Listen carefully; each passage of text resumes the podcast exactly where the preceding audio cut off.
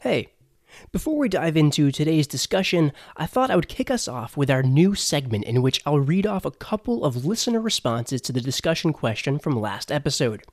I've decided to name this segment of the show Search Your Readings, which I feel is pretty fitting, involving discussion answers.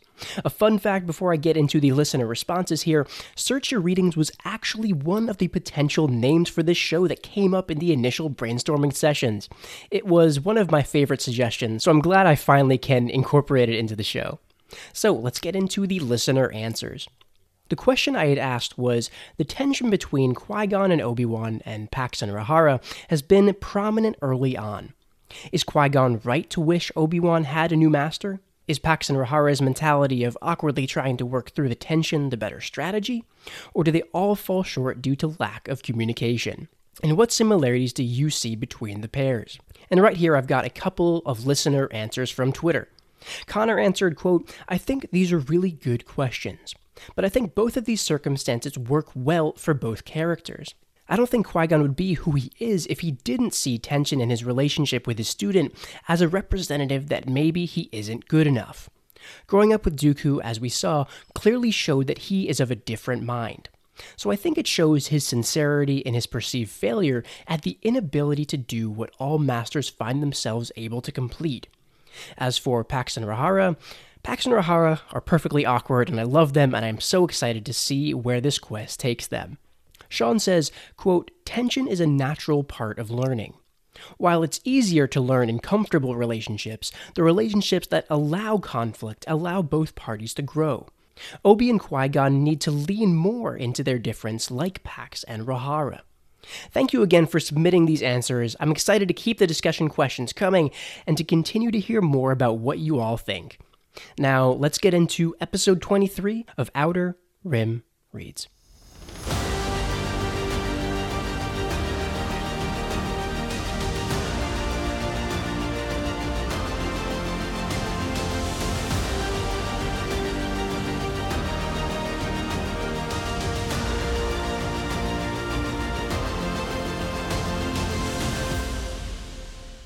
Hello there, listeners, and welcome to episode 23 of Outer Rim Reads, a podcast that journeys chapter by chapter through various Star Wars novels across the canon. My name is Andrew Geha, and I'm your host along this journey. In today's episode, we will be covering chapters 4, 5, and the first flashback chapter of Master and Apprentice, and I'm joined today by Sammy from the Sammy Boy and Sammy Plays YouTube channels. Sammy, how are you doing, man? Thanks so much for taking the time to be on the show today. Thanks for having me, dude. I'm doing very well. Very excited to finally be on this show, and I'm uh, I'm keen to get stuck into it. Yeah, as am I. I was telling you off air that you know you've literally been on my guest list or for potential guests really ever since I started the show because you know you. I don't think I've ever mentioned this, but you were kind of one of the first people that really encouraged me to start this podcast to begin with. And so, you know, you've always kind of had that honorary guest spot.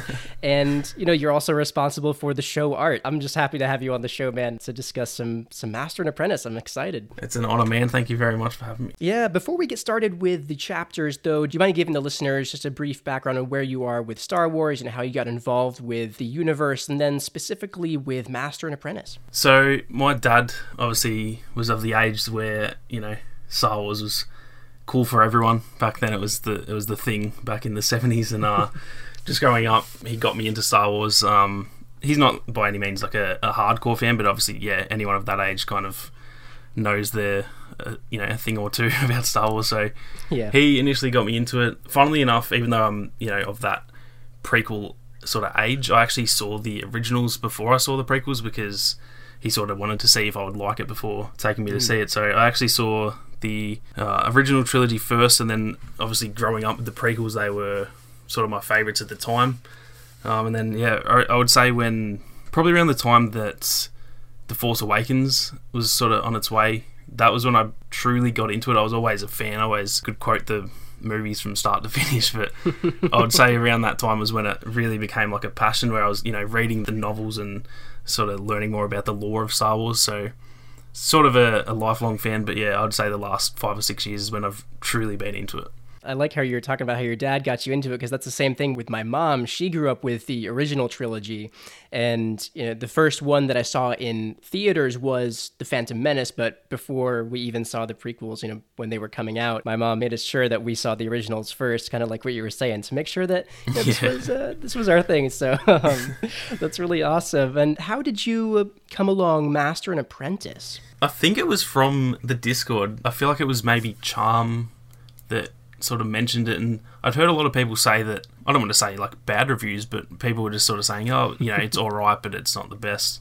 So I was a little bit like skeptical going in, but funnily enough, I would actually say Master and Apprentice might be my favorite Star Wars novel that I've read so far. So I'm Really? so stoked that you've uh, chosen it for this season because I get to sort of relive it again. And uh, yeah, that's sort of how I came across it, just through yeah talking to the guys about some novels. And I think I actually asked, you know, what should I read next? I had a bunch of ones on the list, and uh, yeah, everyone sort of pointed me towards Master and Apprentice, and that's where we ended. Yeah, I remember there was a lot of hype around the possibility, you know, when the book was first coming out about us finally getting a story about Qui Gon and Obi Wan. And I- didn't buy it when it first came out. and I'd heard kind of mixed reviews, kind of what you were saying that it's it's a decent read. You know, it isn't mind blowing, but it's it's good. And you know, when I read it though, and just how much I love Qui Gon, I kind of just like fell in love with it. Mm-hmm. And it is a very different style read, especially you know coming from the first season where I covered Thrawn with Timothy Zahn kind of dictating action sequences and building drama uh, within the story for the first three chapters, and then also moving into you know four or five and the flashback chapter.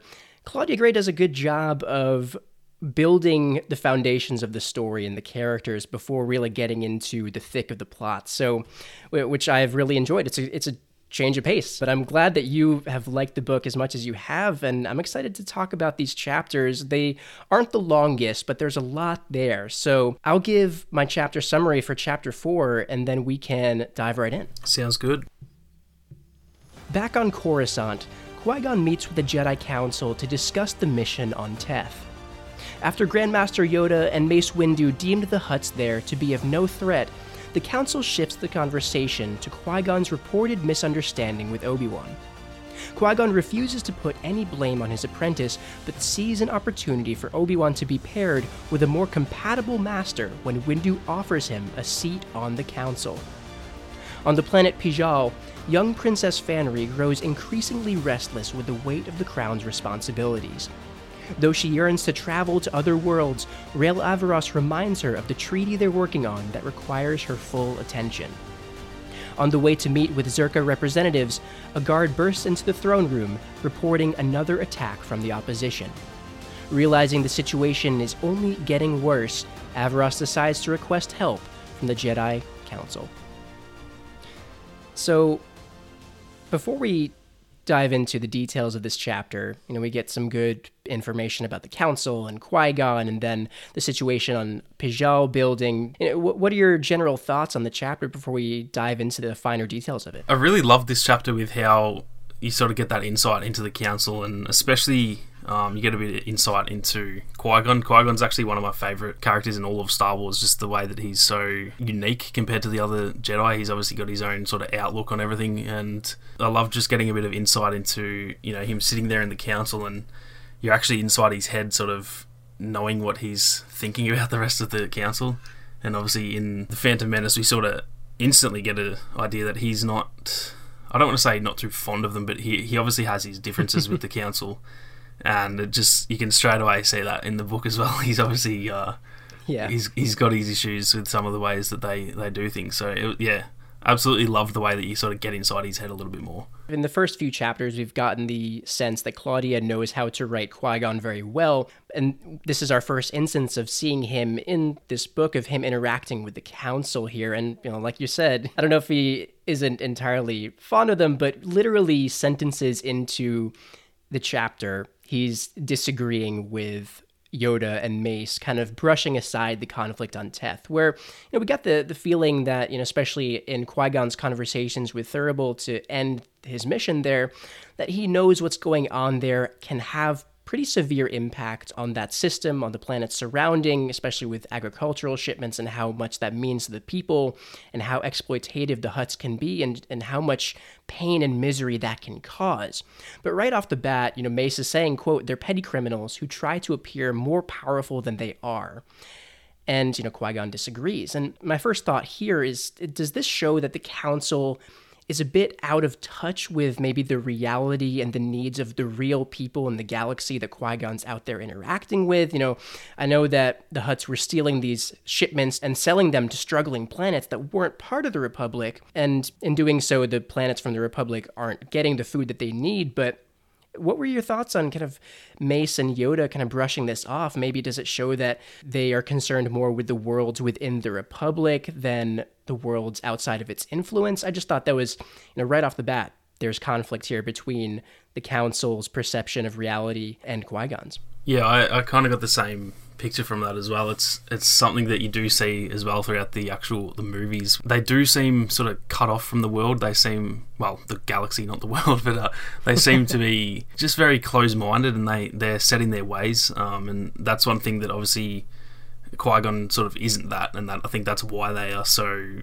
you know they have so many differences and so many arguments and stuff like that. So you get a sense of that straight away in this chapter. That yeah, it's literally like in the first few sort of sentences of the chapter that they're already just disagreeing and they're sort of brushing off you know what he has to say which in a way is kind of odd because he was the one who went there on the mission and you know he's the one who knows what's going on and they just sort of brush it off straight away. So you almost feel a bit for Qui-Gon that they send him out on missions and uh, he comes back with information that should be valued and they just almost brush it off straight away. So you do get a sense of that straight away in this chapter you know, because he is the one actually going to these worlds, actually interacting with, you know, the people there, and in this case, the, the Hutts there who are directly involved with the situation.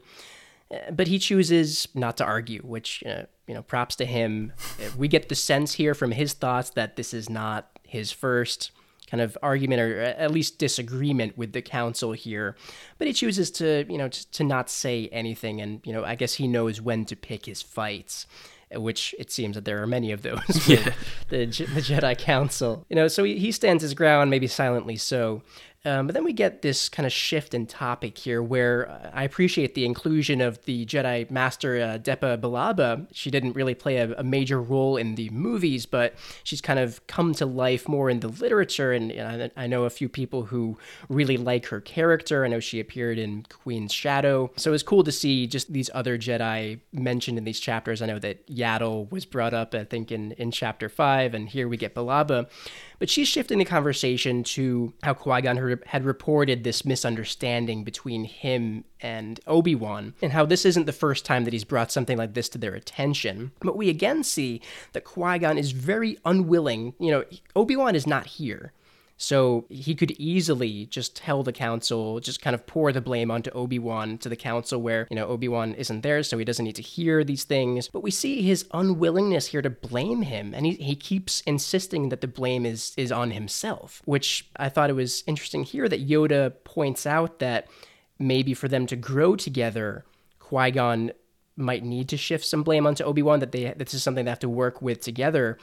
But we see this time and time again here in these opening chapters that Qui Gon is so insistent that it's his fault. Which should he give some ground here to Yoda, or is this maybe the best move for Qui Gon to just shoulder 100% of the blame on, onto himself? I think it goes to show a lot about his character that you can kind of tell through their sort of conversations that he does have his sort of issues with Obi Wan. I don't know if issues is the right word, but he obviously sort of has those uh, questions about the way that Obi Wan does things, and the fact that he even thinks that, but still he won't blame him at all, uh, just goes to show again just how unique he is as a Jedi. A lot of others, I feel, wouldn't really act that way. They're obviously very close-minded, like I said, but the fact that he's so willing to just take it on himself and be the one that's trying to improve, uh, I think it says a lot about him. I do think that Yoda kind of has a point. Like Obi Wan is. Mm maybe he needs to give something back as well. But yeah, it, it says a lot about Qui Gon the way that he sort of acts in this scene.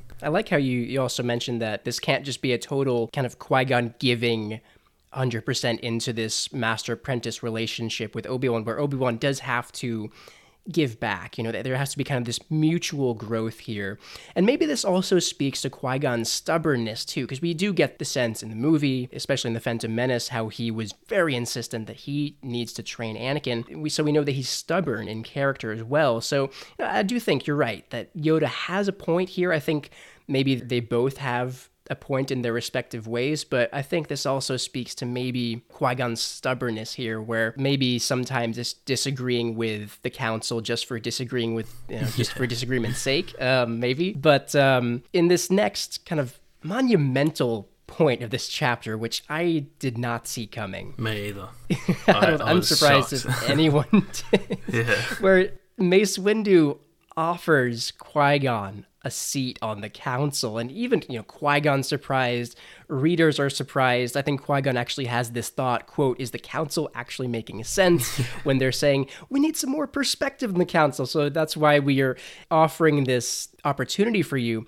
What were your thoughts on, on just this total shift of the plot of the conversation with the council everyone was caught off guard it seemed. Yeah this was i mean for me this was the hook for me. Like as soon as i was reading this um you know i'd enjoyed the start but this was like the sort of bombshell that kept me going with the book and um i was shocked. I didn't know i did not see it coming at all and especially windu of all people i feel like he's the most like yeah. stubborn. The fact that he said like we're looking for more perspectives on everything that was yeah i, I did not see that coming at all and it, it makes me wonder like how different it would have been if they had Qui Gon there to actually make them not so close minded because in the end that was essentially their downfall is that they just were so yeah. stuck in their ways and it's yeah it's one of those typical Star Wars what ifs like what if Qui Gon actually you know was on the council and was helping them with those decisions would they have been so close minded or would they have actually for once listened to him and actually uh, you know, yeah. change their ways. I mean, I could probably have an entire episode series on just the yeah. what if of how things could have been different if Qui Gon,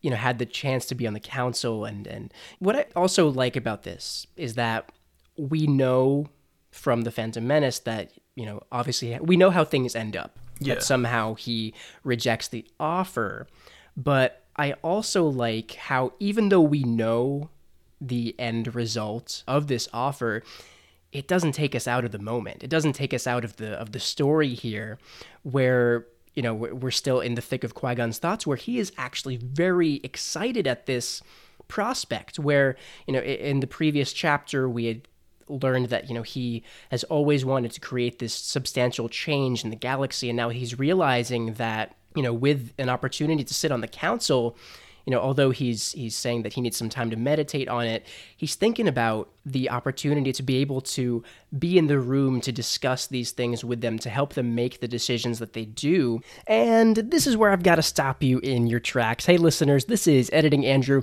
I know what a lot of you Hamilton fans are thinking right now. Past Andrew totally missed a chance to make the joke that Qui-Gon could be in the room where it happens. The opportunity was there, but I guess Past Andrew has been spending too much time deciphering ancient prophecies, and too little time watching Hamilton. I checked. The archives are complete with a few copies, and I hear Yaddle is a huge fan, so I'm sorry for past Andrew totally goofing here. Qui Gon could, in fact, be in the room where it happens.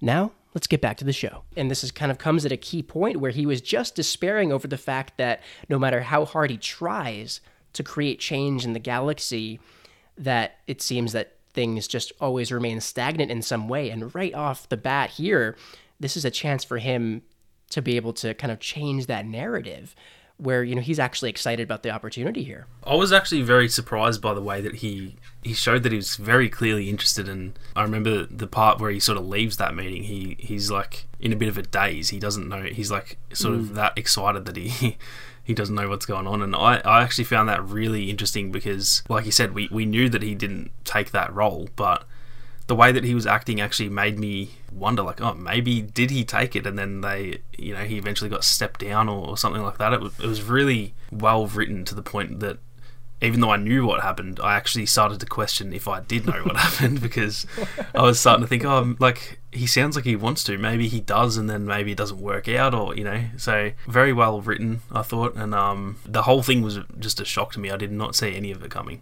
I like how you're saying it. It's very well written because yeah, the the suspense of the moment, the shock of the moment is very real. You know, for Qui Gon and for us as well And we do see him kind of steady himself, where he he thinks, quote, even an invitation to the Jedi Council mustn't go to your head. So we we see here that he's catching himself, which is good. He, he emphasizes a lot to stay in the here and now, to live in the moment and see what the Force is telling him in the moment. And here we see that he's you know, he was maybe inching to get caught up in the future of what this could look like, which is also a kind of a key theme, you know, in the later chapters of this episode, thinking about the you know future and what that could mean for the present and such. But I, I, like how you you also mentioned that he kind of left the room in this in this daze, and I'm going to read a section from the text here to talk about that. Quote. Qui Gon walked out of the council chamber into the temple in a strange state of mind. He couldn't call it a daze because this was, in some ways, the exact opposite. Every detail of his surroundings struck him with fresh vividness, whether it was the colorful patterns of inlaid marble beneath his feet or the scarlet trim on a young Jedi Knight's gown. It was as though the invitation to join the council had given him new eyes, a new way of seeing the world, one that he would no doubt spend the rest of his life learning to comprehend. And, you know, this is a monumental scene. And I'm wondering would Qui Gon be able to do his best work on the council, or do you think maybe he would be drawn into this quote seeing with new eyes mentality where he would steadily kind of conform to their ways? Like in this moment when he's talking about seeing with new eyes my thought was like whose eyes is he seeing with here? Is this still Qui-Gon or is this the Qui-Gon that's being caught up in this offer? That's a really good point. I actually hadn't thought of it like that in that he yeah, he may have gotten caught up in the whole, you know, the honour of being a part of the council, and he may have sort of. I don't want to say changed his ways, but he might have been sort of dragged to their level a bit, where he's he's a bit more, you know, set in his ways the same way that they are. So, um, yeah, I hadn't really thought of it like that, and that's a very interesting point. I would love to know what would have happened if he if he had have you know taken the seat on the council. Yeah, because uh, my thought was like he would be able to have some input, right? But it seemed, you know, from what he was gathering, because not every Jedi in the room was visibly pleased with this offer that was being presented to him. So there was, you know, we could tell there was like contention there. And I wonder, could one voice, could Qui Gon's one voice be enough to create change in the council, or would kind of the majority influence him over time? It's, you know, the unknown of the situation where, you know, we don't know what that would look like, which is why it's such a powerful scene. And again, it could just that that is a rabbit hole that is worth jumping into, but we do not have we don't have the the time to talk about those possibilities. But such a curveball thrown here where you know coming into this book uh, we have this perception that Qui-Gon is the most different Jedi possible from the mold of the council. And here's this opportunity for him to join it. And you know he's caught up in it. He's thinking about it. But he says that he'll meditate and think about it. And the scene closes where he's thinking about how this would affect Obi-Wan where so far, despite all of their missteps, all of their you know disconnects, he hasn't yet requested a transfer because he knows that it would hurt Obi Wan and he would blame himself for hurting him. Yet he knows that Obi Wan could be better served with a new master who, kind of fits his needs better. And kind of like that conflict remains where the council has permitted him to tell this to Obi Wan uh, but we know here, we're seeing here this conflict where Qui Gon knows how much pain that could bring Obi Wan and also himself. Yeah, it's it's just very weird situation because like we sort of get the picture throughout the start of the novel that he does. Um, I don't want to say he wants the transfer, but he, he feels it's best for Obi Wan, and he's kind of given this opportunity for like an easy way out. Really, he he could um sort of get what he wants without having to do it in a way that would hurt Obi Wan. Obviously, it would still you know be a disappointment, but at least there's kind of like a an excuse for that happening. But it's very uh, very telling about how much they care for each other that he even with the easy way out, he, he still doesn't know if he wants to do it. I mean, we get more of it throughout the book as well, where it's, it kind of shows, despite their little differences, that they might be a better match for each other than they really think because they do very clearly care about each other a lot. And uh, when you go back and watch The Phantom Menace after this, mm. it's like it makes it even more sad when when Qui Gon dies because yeah. you, you, see that sort of pure like heartbreak in Obi Wan, which at the start of the book yeah. you kind of don't understand. You're like, oh, it didn't seem like they were actually that close, but there's actually yeah, there's a lot more to it than we sort of really see, and they obviously explain more of that throughout the book. For sure, and you know we did see that Obi Wan kind of conceded to himself that maybe there is something to learn from Qui Gon, even though he doesn't understand Qui Gon's ways fully. That he knows that maybe there's something there to learn about being a Jedi that Qui Gon embodies that Obi Wan can learn from. But you know, yeah, like you're saying, right off the bat in this book, you know, we been hit in the face with this massive disconnect, but you're right that Qui Gon doesn't want to hurt Obi Wan. Obi Wan wants to try his best to live up to Qui Gon's expectations. He doesn't think that he's meeting up to them, and it's just this lack of communication where if they both just sat down and, and talked it out, I feel like it could all be resolved, where they could both realize that they both care about each other, and every disappointment they feel, every kind of bit of blame that they feel, it's all because they just want to be a better fit and maybe they don't realize how much of a fit they are in different ways in ways that they, they clearly don't see yet. So it's um you know it's going to be a very tense scene you know when maybe Qui-Gon has to break this news to him mm. and just how much hurt there will be on, on both ends. So in the next scene of this chapter we're taken to Pijal in the throne room and we're in the point of view of Princess Fanry and right off the bat we get the sense that she's restless and maybe a bit lonely because she's thinking about, you know,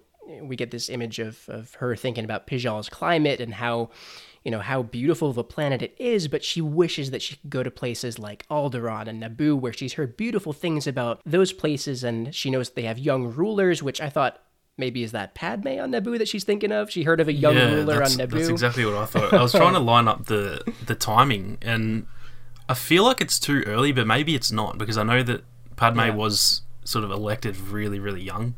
So I yeah. have a feeling, yeah, it, it is talking about Padme there, but I, yeah, I'm not actually too sure on the timeline. Yeah, I forget from Queen's Peril and Shadow of how long. I think maybe it was two years that Padme was queen. I, I forget, but it, that did make me wonder: is this would the young ruler from Naboo be Padme? Because you know she was very young. Yeah.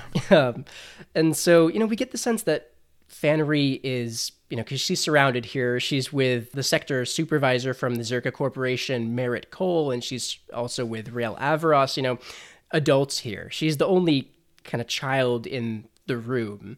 And so, you know, her attention is shifted to Merrit Cole, who kind of juts into her thoughts here, where she's expressing, you know, wouldn't it be nice to travel to these places? And we get a bit about Cole, and I thought this was very interesting. You know, when Pax and Rahara kind of entered the Pijal system, they noticed that clearly the Czerka Corporation has a lot of business and influence here. And we find out here that the sector supervisor from the Czerka Corporation has a seat on the Royal Council. And I thought that, is that like a conflict of interest there? I thought that was kind of suspect, where, you know, right off the bat, I don't, I don't really want to trust this Merrit Cole you know, who might have business interests but also has a voice on the on the court. I, I was kind of thrown off by that. Yeah, that that was the exact impression that I got with uh, the Pax and Rahara sort of section where they go into the atmosphere of the planet and they know that there's uh, the Czerka like sort of fleet there, and they kind of explain them as like I, I don't want to say the bad guys, but they're obviously not too fond of them. Um, and so then going down to this sort of scene, and you see that he is one of them and they're actually on like the council. That I definitely was very suspect of that as well because to me it just seems like someone who's yeah, like you said, got their own business interests, but they're also in that position of power where they actually sort of um, maybe don't deserve to be and they're just there because of their business adventures, I guess. Yeah, and and you do wonder, you know, because Fanry, you know, she's young. We wonder how kind of malleable and you know able to be influenced that she is where you know i don't know it's just an interesting situation where you wonder how much influence either Rael or merritt cole could have on on fanry and you feel bad for her there's a lot of weight of the of the crown on her shoulders and you know we get this image of Rael kind of sitting there he's smoking a cigar which just a little tangent he seems like the goat. we already got from his first introduction that he is, you know, he lives life to the fullest. He's nothing that you would consider from, you know, your typical Jedi, and he's just there in the throne room, just smoking a cigar, just casually offering Fanry some advice. He just, he just seems like a total badass. He seems like he's kind of getting the best of both worlds, where he gets to be a Jedi, but he also just does whatever he wants at the same time. This is so interesting. And, and we do get an interesting thought from Fanry towards Rael here, where, quote, to Fanry, Averross had always seemed like a varactyl kept in an enclosure too small for it, uncomfortable, restless, eager to run. And in that image, I see a lot of Anakin in that where Rael seems to have a lot of, you know, we never saw Anakin smoking cigars, but you know, maybe some parallels there with the kind of Jedi that Anakin ended up being, where you know the same kind of restlessness. You know, he never wanted to be in one place at once. He always wanted to get out and and just you know be in the galaxy. Uh, I just had that little thought there. Yeah, actually, I couldn't agree more. That now that you've said that, that that does seem kind of in like uh, Attack of the Clones type. Like, yeah, he just seems like Yeah. he's uh I guess uh, you know, growing up and he thinks he's sort of better than he is, and he yeah, he just wants to get out and do it all. Which yeah, I get the same same vibe here from Rael. we can tell that Fanry is kind of annoyed at him because you know he, she's thinking about dreaming of traveling and trying just kind of trying to to break the pace of her current situation. She wants to get out, and he's kind of grounding her, reminding her that you know there's this treaty that he's mentioning that needs to be signed on Pijal. And maybe we can presume it's with the opposition. That was my only thought of who this treaty might be with, either with with the Czerka Corporation or with the opposition. Uh, we don't know who this treaty is with, but the way he's talking about it, it's a dangerous responsibility. And you kind of feel here for Fanry, where Rael is kind of saying these things to her, and she's this young princess, and she's thinking, quote, but not even he could understand the full responsibility of the crown of Pijal. And this is a lot for a young girl to bear. And from what we're gathering, a tough time to rule. There's this this treaty, you know, we, we've been getting these attacks from the opposition. You got to feel bad for Princess Fanry. It's a lot for her to have on her shoulders. Yeah, definitely, and it's kind of a weird uh, like theme within Star Wars that a lot of weight is put on the shoulders of very young children in in this sort of galaxy. Like when you think about both Fanry and like the same goes for Padme and even like the Jedi younglings, like they're all there's so much pressure put on these kids from such a young age and it's such a weird contrast to real life where obviously however old Fanry is, no one of that age is going to be ruling in real life. So it's yeah, it's a weird contrast and it, you do feel bad for them because I know at least you know might be a bit more normal in Star Wars, but at least in this world, that's that's a lot to take on for sure. Kind of unheard of, yeah. And the situation does get worse. The weight becomes heavier, where, you know, they're walking out of the throne room to meet with the Czerka representatives, and this guard bursts in. He's panting, he, he's wide eyed, and he says, quote, The moon, Halanazuka, the opposition, again, and it's worse this time. Ominous stuff. They all run to the nearest view screen and they see that one of the factories on Pijal's moon has exploded. And we get this thought from Fanry here, where she she thinks, quote, it had seemed so funny. At first, the idea of the opposition as dangerous terrorists, no one was laughing any longer. My first thought was, how is any of this funny? It's like a warehouse has been in flames, a factory is blown up, and she's like, oh, that, this just all seems so funny. yeah. I thought the same thing. It felt like a they must have thought that they, you know, they were no threat, and then it's this kind of like oh shit moment where it's like oh actually these people keep attacking us, and it's a it's a bit Yeah. more serious than we're making it out to be.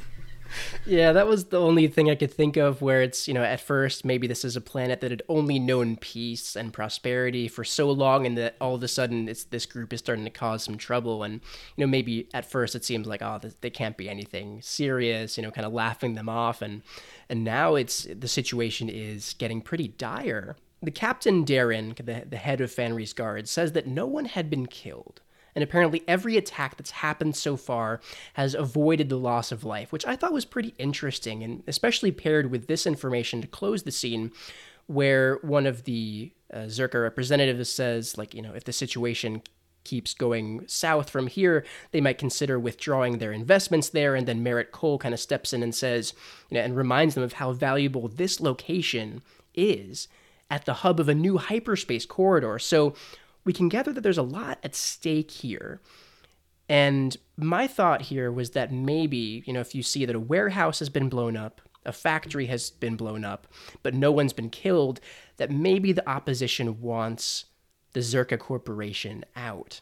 That was my kind of my only thought here as to why no one has been killed so far, but there's been kind of property damage only. Yeah, that was the same vibe that I got. It almost seemed like a uh, rebel situation where it's you know they're they're the good guys that are attacking, and they they're obviously doing it in a way that they don't want to hurt anyone. They just want this Czerka Corporation to be gone, and yeah, that that was the exact vibe that I got because of the way that they went about it. Because obviously, if they were, you know, truly bad people, they wouldn't have worried about the lives. So it's a good way to sort of hook the reader in with just that little bit of sort of mystery as like you know these people are attacking but why are they being so safe about it yeah kind of like what do they want here and, Yeah. and if we've gathered anything and if we'll continue to gather anything especially in this next chapter from this story so far it's that if you try to paint the galaxy black and white you're doing it wrong you know Yeah. there the motives and interests and there's just a lot of gray area here and so you, you yeah you do have to wonder what does the opposition want here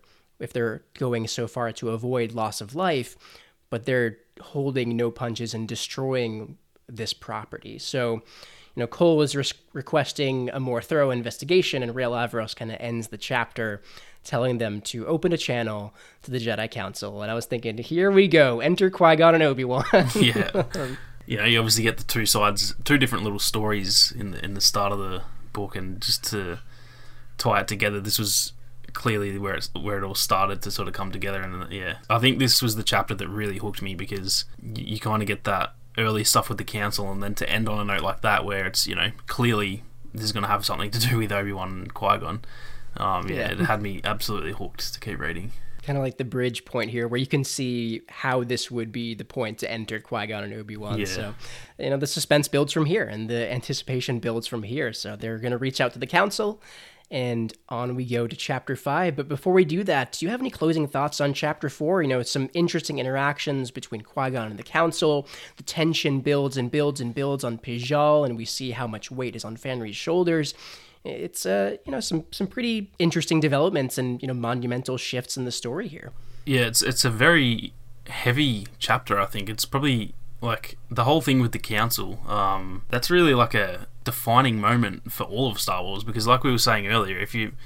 if Qui Gon takes that seat on the council, I feel like everything would have changed. Like Obi Wan would have a new master, so obviously Obi Wan would be probably very different as we see him in the movies. They may have never found Anakin because obviously, well, I guess Qui Gon could have gone on that mission still, but obviously just that whole the sort of butterfly effect of things. He may have never gone there, and it may have never sort of occurred that they found Anakin, and even just the fact that yeah, like we were saying, he really could have changed the way that the council acted. I know he's only one guy out of however many there were, but the downfall of the Jedi was that they were so stuck in their ways, and he really could have been the one that um, could have changed that. So yeah, very heavy chapter, even though not technically that much happens. It was a very very heavy chapter. I thought. Yeah, I, I I agree with that last bit, especially where so far in this story, I would say there's been more character development and kind of setting the scene, laying the foundation than there has been just, uh, you know, kind of not a lot has happened, so to speak. But it's the primarily like a lot of foundation is being laid for what's to come, which, and that's a that's a risky kind of move by Claudia, I think, where through four chapters here, and some readers might be put off by that. You know, they, if, especially compared to other books that you know might be thrown into action kind of quicker. But we're getting our doses here, especially with the situation on Pijal is getting worse, and you know now we're seeing the opportunity for the Jedi to come in, and so it's a risky move by Claudia. But I think you know for me at this point, I still wanted to know how this was going to develop, and you know I, I think the risk paid off. I think the reward was pretty good. Absolutely. So I'll give my chapter summary for chapter five, and then we can get stuck right into that. Sweet. In the Jedi archives, Obi-Wan reflects on his current duties assigned by Qui-Gon. While his friends have been going on exciting adventures with their masters, from traveling regularly to other worlds to protect settlements and animals, to studying fascinating phenomena across the galaxy, Obi-Wan has meanwhile been tasked with studying ancient prophecies. When meeting with Qui Gon to report his day's work, he questions his master as to why he thinks it's important to study prophecies. The two go on to debate the merits and risks of attempting such glimpses into the future. As Obi Wan is later dismissed by his master to go spend time with his friends, he has the feeling that there is something Qui Gon is hiding from him. This is a very short chapter, you know, pretty much just Obi Wan in the archives and then his conversation with Qui Gon, and that's it. But there is a lot of depth here. Before we get into that, do you have any general thoughts on on this chapter? I mean, like you said, there is a lot in such a small chapter. There's a few quotes here that I've got, the sort of uh, prophecies that I thought were Yeah. absolutely amazing. Like such a great addition to the book that it's just a subtle thing in the book. It's not really meant to be much, but they have a lot of sort of depth in you know Star Wars overall. So I'm glad you chose me for these two chapters because these I honestly reading them back now, I think these may have been two of my favorite chapters in the whole book. So yeah. There's a, you know a lot that happens with Qui Gon and the Council in the previous chapter, and then the discussion between Obi Wan and Qui Gon here. We gain a lot of insight into both of their philosophies at their core, and it's such a good conversation that ensues. So you know let's let's get right into it. So the chapter opens with Obi Wan sitting in the archives.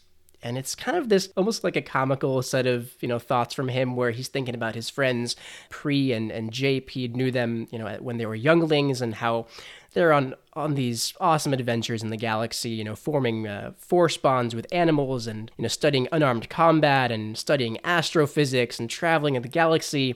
And there he is in the archives studying ancient languages and ancient prophecies where but, but even before we get to that. I, I love how we're getting a look at how different jedi interact with the force where you know force bonds with animals and you know studying the force and like unarmed combat and all that. I thought that was a pretty you know, it, it was only a few sentences but i always love these insights where we see just kind of the relationship with the force and how the jedi use the force outside of you know what we're used to almost. It was very interesting the way that they also said like you know each master sort of has their own i guess hobbies that they you know that's what they prefer to focus on. And it's weird that you know apprentice kind of has to just be dragged along with that and you know some of them are out there doing these awesome awesome missions and poor old obi-wan's just stuck pretty much in the library just reading that's all he has to do I can definitely see Obi Wan's frustration. It's like, hey, Obi, you want to come roam around the galaxy, meeting new species and stuff like that? And he's like, nah, guys, I got to go to the library. It's just like,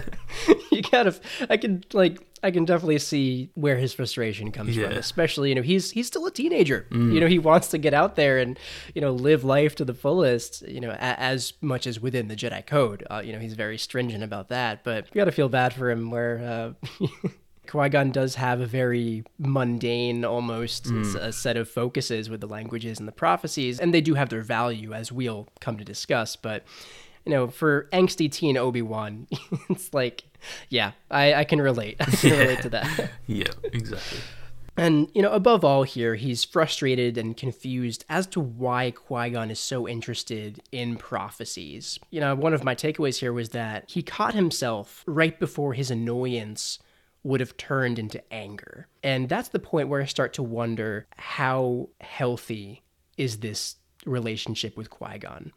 You know, and, and not to Qui Gon's fault, but you know, for Obi Wan here, he's you know, he could, he could very easily, if he didn't catch himself here, he would have gotten angry with Qui Gon. And I'm starting to wonder, you know, if this, and as much as I want this to work between them, you know, would Obi Wan be better off with another master if, if he's so if he's walking such a fine line between his emotions here i thought that wasn't really a great sign Yeah, definitely. Um, you can kind of see what Qui Gon was saying earlier about how he he thinks he would be better off with another master because it does seem like it's a like at this point it might not be unhealthy, but you feel like if it kept going, it might have been sort of an unhealthy relationship where they're just at the point where they're you know essentially sick of each other. And you know like Yoda says if he's getting angry that could have turned out pretty bad for Obi Wan he might have uh, might have been on the dark side with Anakin without actually Yeah. knowing so I wouldn't say at this point it was unhealthy but it definitely seemed like it was on that sort of path to being you know mm. borderline unhealthy for both of them probably Yeah, and it's it's just interesting to see kind of like the parallels between young Obi Wan and Qui Gon, and when Obi Wan's Anakin's master, and how Anakin was often annoyed and he was starting to get angry with Obi Wan as as well. It's interesting to see kind of how Obi Wan was very much in those same shoes, you know, when he was still a Padawan. But uh, you know, we move on to the, the next scene, still in Obi Wan's point of view. He's in Qui Gon's quarters, kind of discussing the prophecies he deciphered in the archives, and we get some really interesting stuff here. I'm just going to read a few quotes. Um, and we can talk about them from there. And he's he's listing off these prophecies that he translated. Quote: "She who will be born to darkness will give birth to darkness. And then, quote, when the Kyber that is not Kyber shines forth, the time of the prophecy will be at hand. And then this third prophecy, quote, when the righteous lose the light, evil once dead shall return, end quote. And then he also says, quote, and then this whole chosen one nonsense and just it's cut off by Qui-Gon there. So we get a little plug to the prophecy of the chosen one here. I like how that was just thrown in there. Yeah, it's almost like he, he palmed it off straight away. Like that's the that's the least you know the least plausible one of them all, and he just sort of palms it off when we all kind of know that that you know it ends up being true in the end. yeah, we know what happens there, and uh, I guess we don't have the time to discuss like all three of these prophecies here that he listed. But I don't know if did, if you wanted to pick the one that stood out the most to you and try to take a stab at it. Like, and the, and the interesting thing is, we don't know if these prophecies have come true or not. Mm. But that's kind of the fun of it to think. Has this happened in what we've seen in the movies or the books, or has this just been a prophecy that never came to light. Yeah, the the first one is definitely my favorite. Um, she who will be born to darkness will give birth to darkness. To me, that is definitely talking about Leia, with the fact that Oh. born to Vader, and then uh, obviously Ben, you know, turns to the dark side. So that one was yeah, that stood out to me. I, I remember reading that, and I actually put the book down straight away and actually went to the Discord and was like, "Holy shit, this is awesome!" So yeah, that that's probably my favorite of the uh, of the three that's listed. The the last one as well, the when the righteous lose the light, evil once dead shall return. That Talk uh, about Palpatine. yeah, yeah. I to me that almost seems like I mean, there's so many different sort of things that that could be talking about with it could be anything. Yeah. yeah, it could just be Palpatine. It could be um, where it says like lose the light. That could mean within Anakin. Like Anakin was obviously on the light side, and then once he loses the light, like the Sith are back. So Oh my god. yeah, there's so many different ways that you Oh. could sort of look at it, and yeah, I mean that's what I love about the prophecies. They're just so, you know, you can just make up I did not so many different that. things. Yeah, like, and I feel like there's more with that last one. I feel like you could look at that in so many ways. Um, yeah, Yeah. I love talking about the prophecies, man. They're so good. Yeah, because my my thought with the first one, I, my first thought did come to Leia, though I was kind of confused if you know because I know Ben wasn't you know he wasn't evil right off the bat. Yeah. But maybe it's like giving birth to darkness, or you know kind of like the darkness that he ended up embracing. Mm.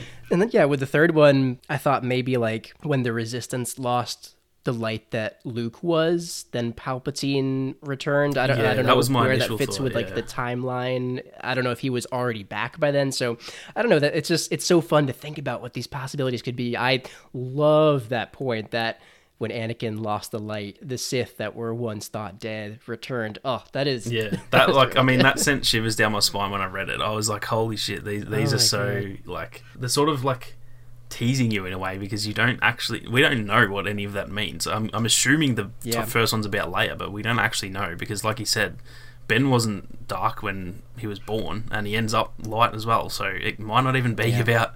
Uh, about Leia, and then if it's not, then that just makes you think, well, who's it about? And yeah, it's prophecies Yeah, within Star say? Wars are just amazing to to discuss because you could, like you said, we could have, have a whole episode on each one of those, and you could go for hours about it. Oh, for sure. And there's like a lot of uncertainty about the prophecies where you can get caught up on them pretty easily. And mm. I, I think that could could be a little transition as to the conversation that proceeds between Obi Wan and Qui Gon. Because Qui Gon's telling him that he shouldn't think of these as nonsense, and Obi Wan's asking why, because, you know, Master Yoda, quote, has always taught that looking into the future is uncertain at best which is a fair point. And you know, Qui Gon chooses to meditate on his answer because he, he tells Obi Wan that he he wants to give him a good answer. So he takes some time to meditate.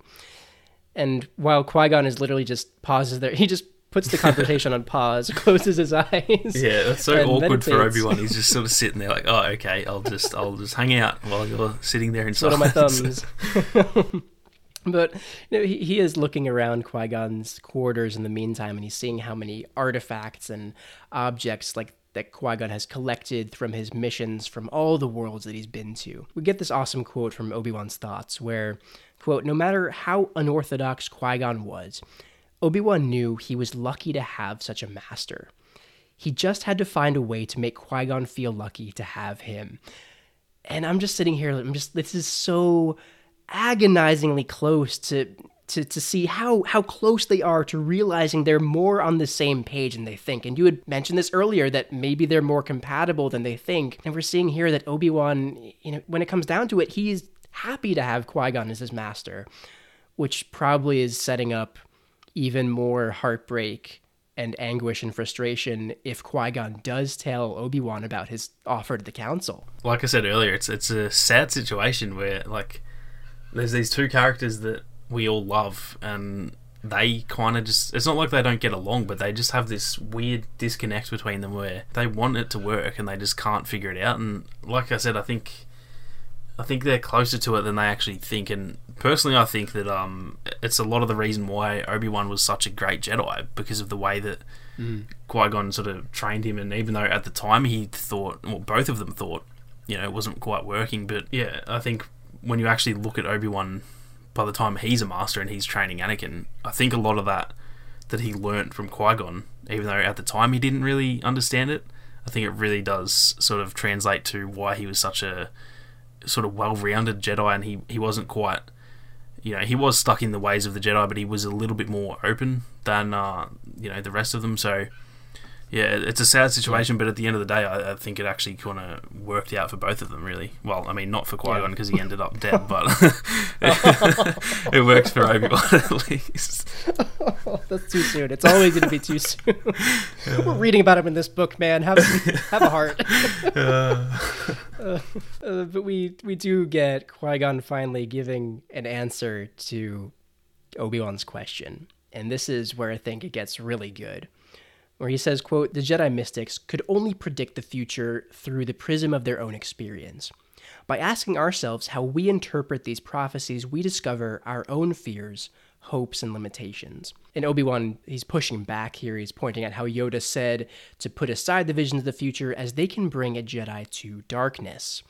And I'm just going to read it, this passage here from the text, and we can talk about his response here, where Qui Gon says, quote, Yes, Seeking to know the future can be a form of control which can lead to the dark side, and learning the forms of lightsaber combat is a way of preparing for violence. Violence too can lead to the dark side. We are entrusted with great diplomatic power, which means we exert influence over entire systems. I understand what you mean, Obi Wan said. Many paths can lead to the dark side. And Qui Gon answers As Jedi, we possess power that average beings do not and never will. Holding power over other beings will always require us to be vigilant against the darkness within us. And this was a brilliant response from Qui-Gon. I'd never thought about it like like he laid out here, but this is kind of like one of the pinnacle moments where we see this different philosophy of Qui Gon compared to the Order, compared to even Yoda. He's saying that there are other ways, other practices that we do that can lead to darkness. And does this kind of show a short sightedness from Yoda?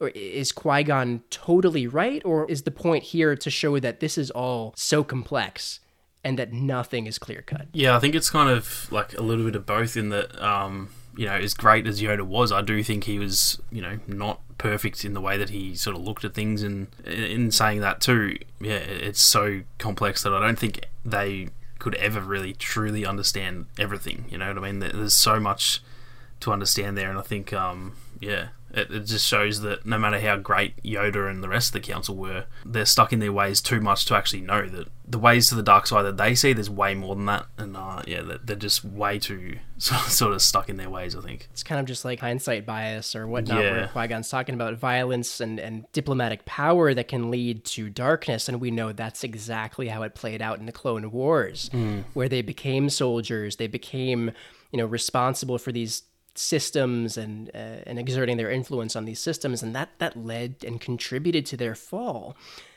And and I think maybe this shows Qui Gon having kind of like a Dooku like philosophy, where just because glimpsing potential futures can lead to the darkness, doesn't mean that they should be afraid of it. And clearly, Qui Gon he's able to find that balance within him where he knows that it can lead to the dark side, but he's able to mediate that within himself, where he's able to study prophecies but not let it consume him.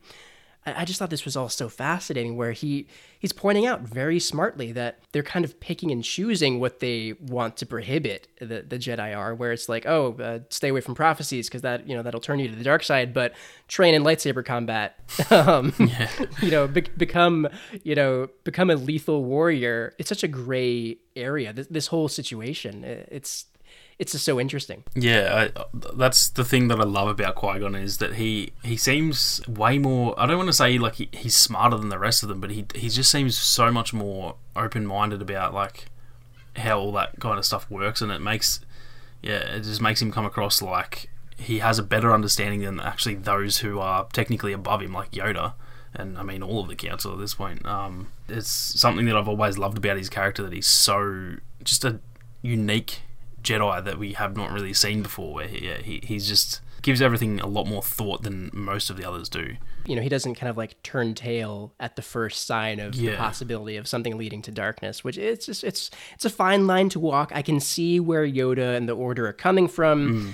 It's just so complex. It's yeah. I don't think there is any right answer. Um, no, exactly. The scene closes with Obi Wan asking Qui Gon, you know, how many you know, when Qui Gon tells him, oh, you know, this is good enough for me for at least a few days, you can go hang out with your friends. And Obi Wan's asking, you know, how many more trips does he think that he'll have Obi Wan make to the archives? And you know, we kind of see Qui Gon break character here a little bit, where he's drinking his tea and he kind of like freezes when Obi Wan asks that, and he has this look in his eye, and he says that they'll talk about that later, along with many things, which is very cryptic Obi-Wan realizes that. He, he thinks, quote, obviously his master was keeping some kind of secret, but it couldn't be anything to do with Obi-Wan himself.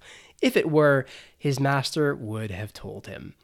And I was just, I kind of just sat back. I'm like, oh, no, oh. our, our, our hearts have to sink because we realize that it's because Qui Gon doesn't know how much longer he'll be with Obi Wan because he still hasn't told him mm. about the Council's offer, and it's just uh, it was just a little bit of a heartbreaking moment where Obi Wan's like, "Oh, he would he would tell me if it had something to do with me, right?" And we're just sitting there like, "Nah, nah, man." yeah.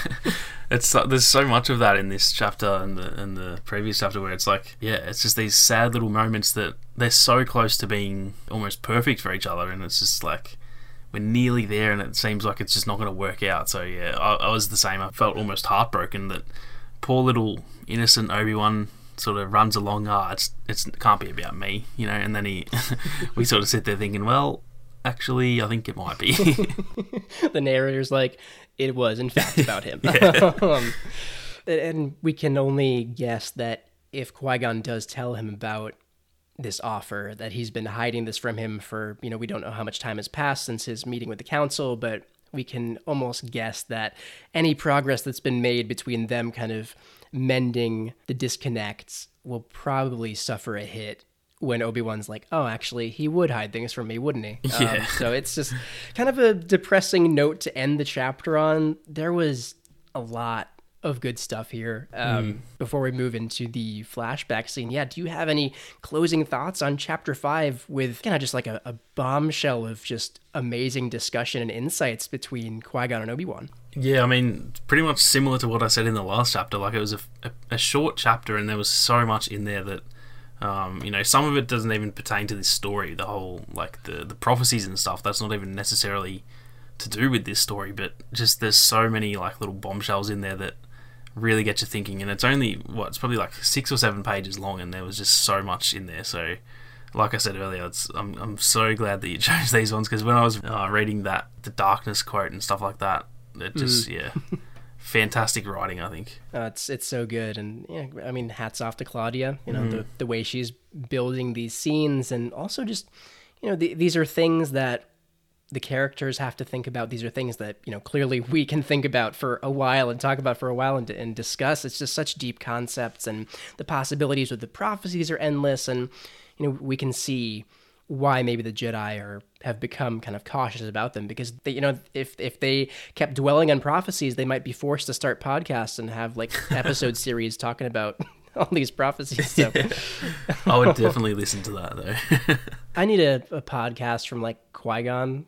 Um, definitely. Or just or just some I, I, don't know within the archives. I wonder if there was any kind of Jedi podcast. You could almost call I, it I, like wonder. Master and Apprentice or something like that. I reckon that sounds oh like a good God. name. For it. No. and that's where we're ending the episode. Thanks, Virgil. Uh, yeah, the audiobook is the, is the closest thing we've got. and so that wraps up chapter five, and then we get the first kind of flashback chapter of this book. I don't have a summary for this prepared because because it's so short, but it's you know kind of just like dipping our our feet into the water of what we can gather that these flashback chapters will be, and we're taken in this flashback to the quarters of Master Dooku with youngling Qui Gon, and I was wondering, like, is that? I was trying to find a way. I don't want to keep referring to him as youngling Qui Gon. I was like, would he be like Young Gon Jinn, or is that just? oh, that's definitely the canon name now. does not, does not. uh, where he is presenting himself to his new master. So this is when Qui Gon was taken on as Dooku's apprentice, and Qui Gon's admitting, or I, I guess Young Gon is admitting that he is afraid, and, and Dooku's asking, "Why should you fear me?" Quote Dooku said in his deepest, most intimidating voice, as though answering his own question. And I was thinking, like, Dooku, you have no chill, man. Like even this is like your eleven year old or, or however old Qui Gon is apprentice. This is your new Padawan on day one. You're asking, you know, in your most intimidating voice, and why should you fear me? I was like, this is this is so Dooku. Yeah, I I love that how he pretty much yeah answered his own question. He knew exactly why he was intimidated because he's just probably one of the most intimidating Jedi that there was. So I love that. I'm a massive fan of Dooku. So yeah, this this little uh I don't know if you call it the chapter, but the little um, flashback was yeah, amazing. Absolutely loved it. Yeah, for sure. And and, uh, and props to a uh, Young Gon, where you know Dooku says that he passed the test, admitting that he was afraid that he wouldn't be worthy of his new master. And I was thinking that is pretty much mirroring exactly how Obi Wan feels towards Qui Gon in the present day, where mm. he's afraid that he's not worthy and not living up to what Qui Gon wants him to be. And so there's just so many parallels already in this book with the duo of Pax and Rahara to Qui Gon and Obi Wan. And now we're seeing just how similar everything is and how how universal these feelings and and these kind of plot lines in our lives can be where it's it's like it's all connected. Like the you know it's all connected with the, with the Force. It's like this shared experience where Qui Gon was exactly where Obi Wan was at one point. It's it's just so so interesting. Yeah, and even even the way that uh, Qui Gon like answers that question and he sort of you know passes the test. That again just sort of shows how smart he really is. The fact that he uh, Dooku kind of says like you know not many other people would have answered that way. They would have just said what they thought was the right answer. But I think that kind of again, it's another parallel with the sort of current Qui Gon, where he just has a different way of looking at things, and you can tell that he sort of had that from a very young age, where his literal first conversation with Dooku, and he, he's already yeah thinking different than everyone else. So that that was a really nice touch there, I thought. For sure, and you know we can see how you know how these two would be so similar. You know, even mm. at, at, a young age, you know, Young Gon is ad- admitting these kind of like mature assessments where you know he's he's admitting his fears, which is it's a very humbling thing. It takes a lot of bravery to admit that you're afraid, and Dooku respects that. And I think uh, Young Gon even keep laughing at Young Gon. Young Gon even notices that there was like, you know, Dooku kind of smiled when he was clearly impressed with Qui, uh, Young Gon's answer. um, and so Dooku kind of takes Young Gon on a tour of the temple. You know, they're seeing a bunch of different places, and they end up visiting the archives as their last stop on that field trip of a day. And Young Gon is looking around at these various holocrons, and he asks Dooku what a particularly old one in front of him is. And, quote, after he spoke, he turned back to Dooku for the answer and was shocked by the expression on his master's face. Dooku stared at the holocron almost as if as if it were an enemy. Dooku said, That is a holocron of Jedi prophecies. And I thought that was really interesting. Like, what do you make of that, where he's looking at this prophecy, at, at this holocron, as if it's an enemy? What, what were your thoughts on that? Well, I actually got the sort of notion that maybe that's what actually started to turn Dooku. Maybe, like the, the rest of the Jedi was saying, you know, looking into the future can turn you to the dark side. Obviously, at this point, he hasn't turned yet. He's still he's still good, but that might have been the first look into like he clearly isn't a fan of you know looking into that anymore, and it's almost like a you almost look at it like a, a, sort of like a drug addiction where he, he he used to do it in the past and then he's he kind of gotten over it. And then he you know someone yeah. like offers it to him again and he's looking at it like nah that's not very good for me. So yeah. yeah it's it's very uh, I didn't know what to take of it either whether it was like you know something else than that but that's that was the impression that I got that it's almost like uh, in the past that may have been what sort of started to turn him and then mm-hmm. he, he sort of stopped. He knew that he was going down the wrong path and then eventually, you know, he maybe gets back into it, and that's you know eventually what turns him. Yeah, kind of if he had had previous temptations that had like been ignited again. Yeah, it's just a, a fascinating little interaction, and you know, Dooku mentions that the Jedi mystics who studied them were often drawn to the dark side. And uh, Young Gon, when they're leaving, asks, "quote Just wanting to know the future can lead you to the dark side." And Dooku responds, "It takes more than that." His dark eyes were unreadable. And what a way to end this little section. And, and mm. I don't know the timeline of when, if, if Dooku had already been giving in to temptation at this point, if he had already kind of been tempted by the dark side, because he had already mentioned to, to Young Gon that the struggle with traveling down the path of the Force is eternal. And I, and I took that as like the struggle between being pulled by the light or the dark. And I, I just wonder how intense his struggles have been of late, where we, re- you know, here we clearly see that you know, perhaps Dooku had been tempted, is being tempted, but it just makes you wonder if the seeds had already been planted. And you know that's how this little section ends off of you know on a note of some mystery and intrigue. And we get our first taste of these flashbacks with Young Gon and Master Dooku which you know I was not expecting. I was very caught off guard when I first read this section but I love it any insight into their relationship. And it seems like we'll be getting more of that as the book goes on. It's just so fascinating. Yeah, I couldn't agree more. Like I said, Dooku's one of my favorites. So the fact that we sort of get a look at, uh, you know, a bit of his past before him in the movies. Um, if they have any uh, flashback scenes with anything surrounding Dooku, that's it's going to be very hard for them to mess that up for me because it's definitely very intriguing to see what he was like before he sort of turned. Yeah, for sure. I haven't yet read Dooku Jedi Lost. I've heard amazing things. I really want to get to that because uh, you know we we don't know a lot about mm. his days with the Order and and what it looked like for him to turn you know, but we get this first glimpse here of, of his relationship early on with Qui Gon, and a great way to end this episode on, on that note. Sammy, uh, we've had some really good discussion. Do you have any closing thoughts on on what we've talked about before we wrap this up? I really want to like sort of mention how well I think this is written. I think Claudia Gray has done a like a fantastic job of just keeping you hooked throughout. Like the, there was a lot of times in the the first few chapters that I was kind of like you know, uh, where's this going? I'm not really that interested. But I feel like at this point, you are almost every chapter. There's there's some sort of whether it's a bombshell or just some little bit of mystery that she's added in there. Um, yeah, I think it's just so well written. And I remember like when I read this the first time, I think I finished it in three days, which for me is like crazy because it like it takes good. me about a month to read a book at this point. Yeah, when I first started reading it, I, I couldn't put it down. It was just so well written and so catching, I guess. Yeah, uh, and I'll say it again. I love how even though not a lot has happened, we have such a captivating foundation. Yeah. And kind of like character development. You know, it's been heavy character development early on, you know, with uh, doses of moving the plot along to set things up, you know, as they'll happen. But it's just, it's different writing from Claudia, especially after, you know, reading Timothy Zahn and covering Zahn for, you know, more than half a year. That This is a very different change of pace, but I just appreciate how much effort and, and, and quality is put into establishing these characters in ways that we both knew from early on in the movies and the other content, but also in ways that we weren't expecting, in ways that we wanted to know more about. So, you know, hats off to, to Claudia and uh, really some some great points of discussion today.